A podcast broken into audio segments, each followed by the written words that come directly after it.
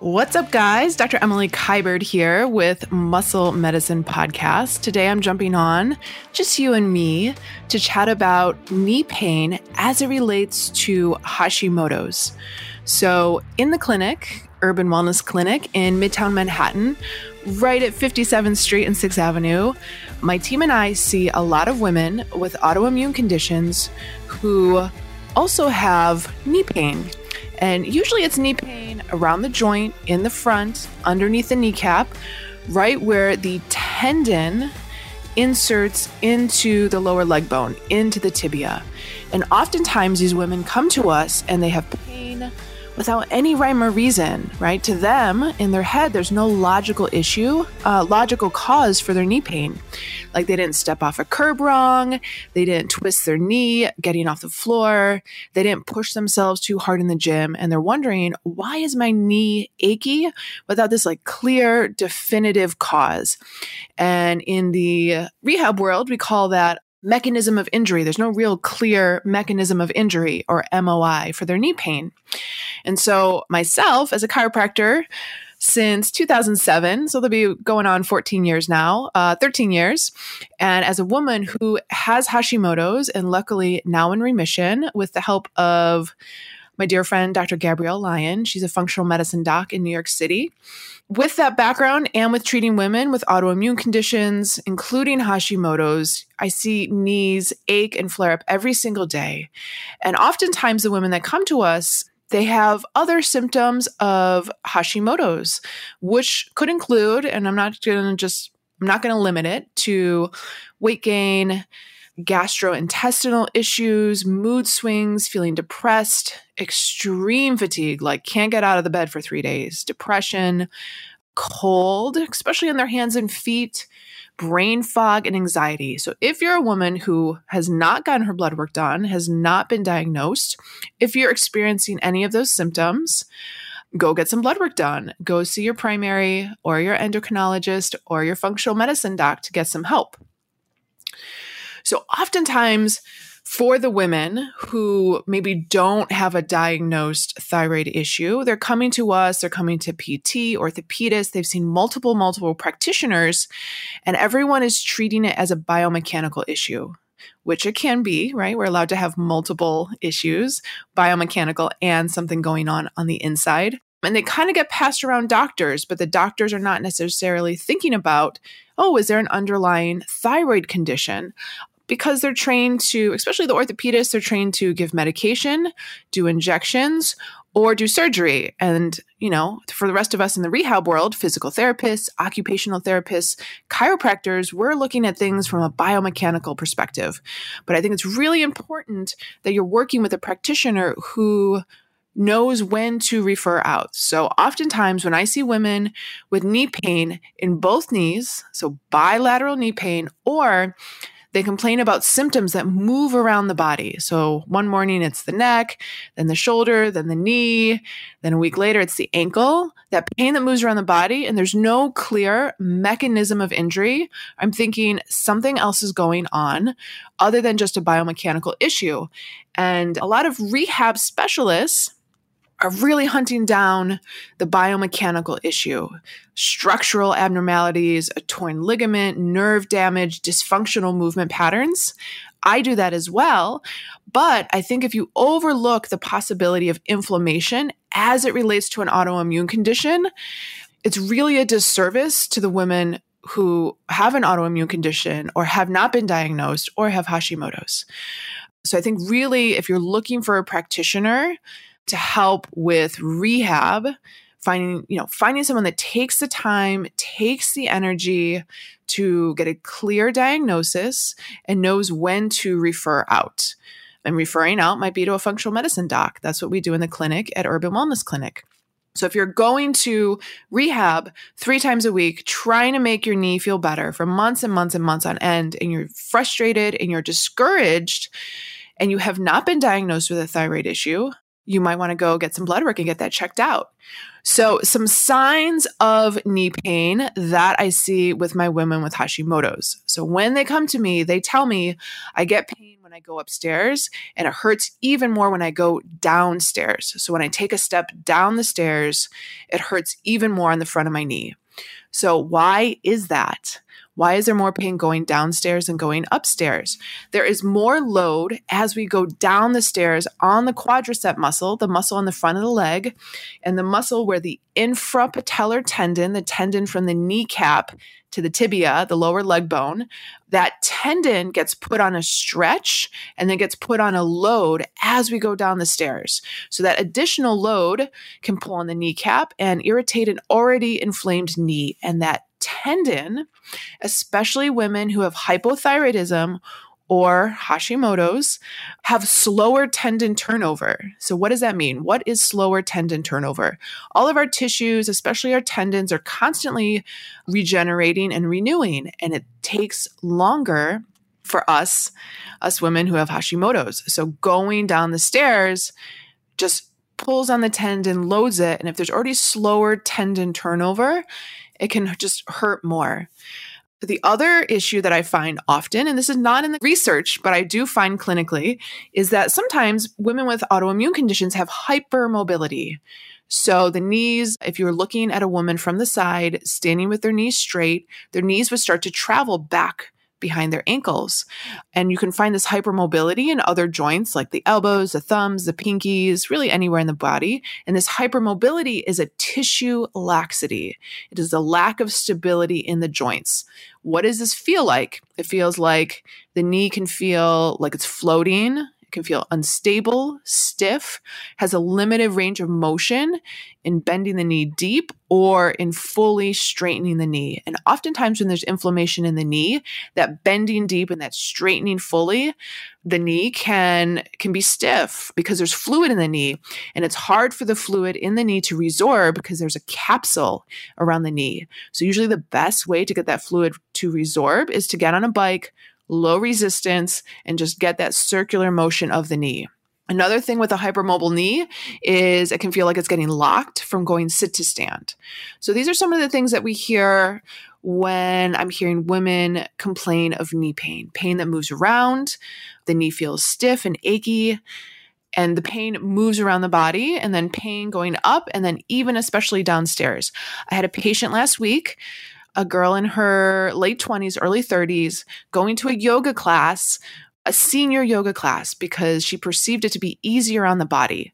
And that yoga class had many, many, many, many people over 60, 70, 80 in the class. And it's a lot of hands and knees work. And she was in a lot of pain because she was on her hands and knees. And she's wondering, I am young. Why do I have so much pain on my hands and knees? This whole class is on my knees. She knew she had Hashimoto's, but she didn't know that their knee pain goes hand in hand with Hashimoto's. So we worked on her. We gave her movement patterns off her knees, and we're going to get her strength training. And she's she's so happy. She's like, "Oh my god, I felt like such an old person in this yoga class, surrounded by 80 year olds." Thank you for letting me know that knee pain, especially in both knees, and that achiness and even swelling goes hand in hand with Hashimoto's. If you're actually having joint effusion or fluid inside the knee, if you just sat with your knee straight and you kind of gently passed your hand and rubbed the back of your knee, you could feel like there was a little pocket of fluid behind the knee. That's where the fluid likes to collect, is behind the knee. So, you can feel it behind the knee. Sometimes that's called a Baker's cyst. If you're having hypermobility, usually your body, like the muscles will feel tight around the knee and you'll want to stretch and you'll want to like forward bend and stretch your hamstrings and stretch, stretch, stretch, stretch, stretch those tight muscles. But the muscles are tight because they're trying to create stability because there's a lack of stability from the ligaments. So what you want to do is actually strength train and get those muscles strong and stabilizing the joints so the knees don't hurt so much. One of the muscles we often look towards if we are going to release a muscle around the knee is the popliteus muscle. The popliteus muscle gets taut usually after a knee surgery, like if you had meniscus surgery or ACL surgery, and the doctor will go with a scope into the back of the knee, usually three points, four points couple on the front, one in the back, and popliteus will get really tight. So oftentimes we'll check out popliteus and it's on the outer back side of the knee. And the other muscle that we often look towards is IT band, which is not really a muscle, it's a fascial band. But sometimes that can go overworked as well. And why does IT band get overworked? Because it goes from the hip down the leg, crosses the knee joint. And when we have hypermobile knees and we stand and hyperextend our knees, our knees will not only go back, but they will also internally rotate as if the kneecaps are looking towards one another. So when there's that internal rotation, IT band gets put on a stretch and a load, and then it works and then it gets tight. So we'll release that, but then we always follow it up with some sort of strength. We always start with stuff like we learn to do as babies, right? So on our back, belly breathing, knees at 90. And then we progress up to stand and working on squats, usually front squats, because it allows for the core to be stacked. So ribs stacked over the pelvis versus too much sway in the low back. And we work lunges, usually just body weight first and then we'll load a bell, a kettlebell on the front of the body. And we just make sure that where you're not overextending your back hip. We make sure you're able to load into the hip on the leg that's forward on the lunge. And we make sure that your ribs aren't flaring. So, squats and lunges, I know a lot of women with Hashimoto's would be like, no way, that's crazy. I'm not getting into a squat. I'm not getting into a lunge. That hurts my knees. But ultimately, that is what rehabs and stabilizes the knee joint, especially when there is hypermobility. Some other things that I like um, for inflammation is magnesium, fish oils, turmeric, and always just seeing your functional medicine doc and making sure you're getting all the blood work that you need. So, if you are a woman with Hashimoto's and you're having knee pain, know that you are not crazy. Know that your body is not failing you. It goes hand in hand. And I had it after I had my baby Elvis, who's now four years old.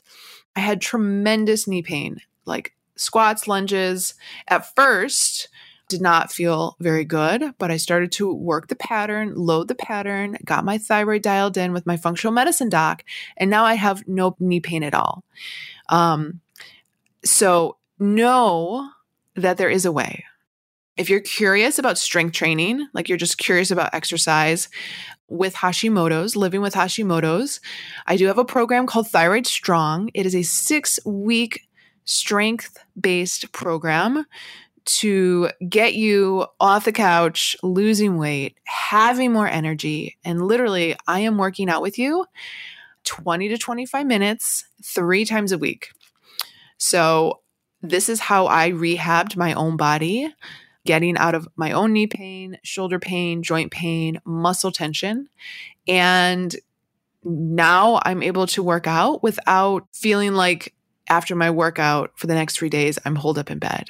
I did work hand in hand with a functional medicine doctor, but I also did a lot of the work myself in terms of dialing in my workout. So, less cardio, more strength training, less yoga, because yoga really, yoga and passive stretching really exacerbates that hypermobility. So, Thyroid Strong is coming out February 19th.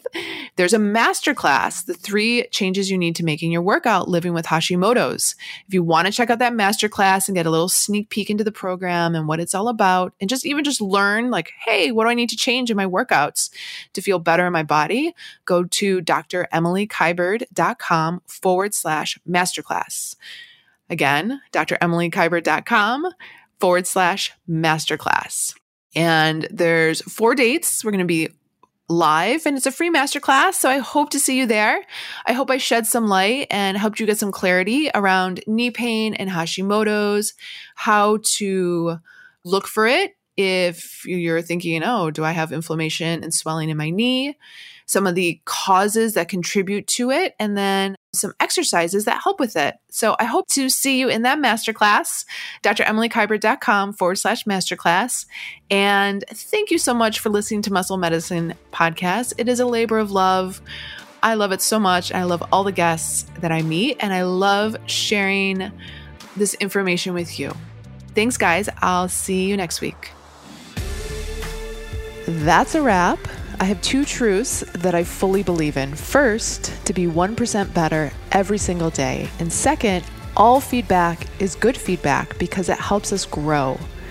Why do I say this? If you're enjoying these conversations and you find this is adding value, send us some love by subscribing to Muscle Medicine Podcast on iTunes. And if you want to share your voice with the world and scream it from the rooftops and tell your friends, or you can just give us a little feedback so we can grow by rating and reviewing Muscle Medicine on iTunes. Thank you guys. So much gratitude. Dr. Emily Kiberd here.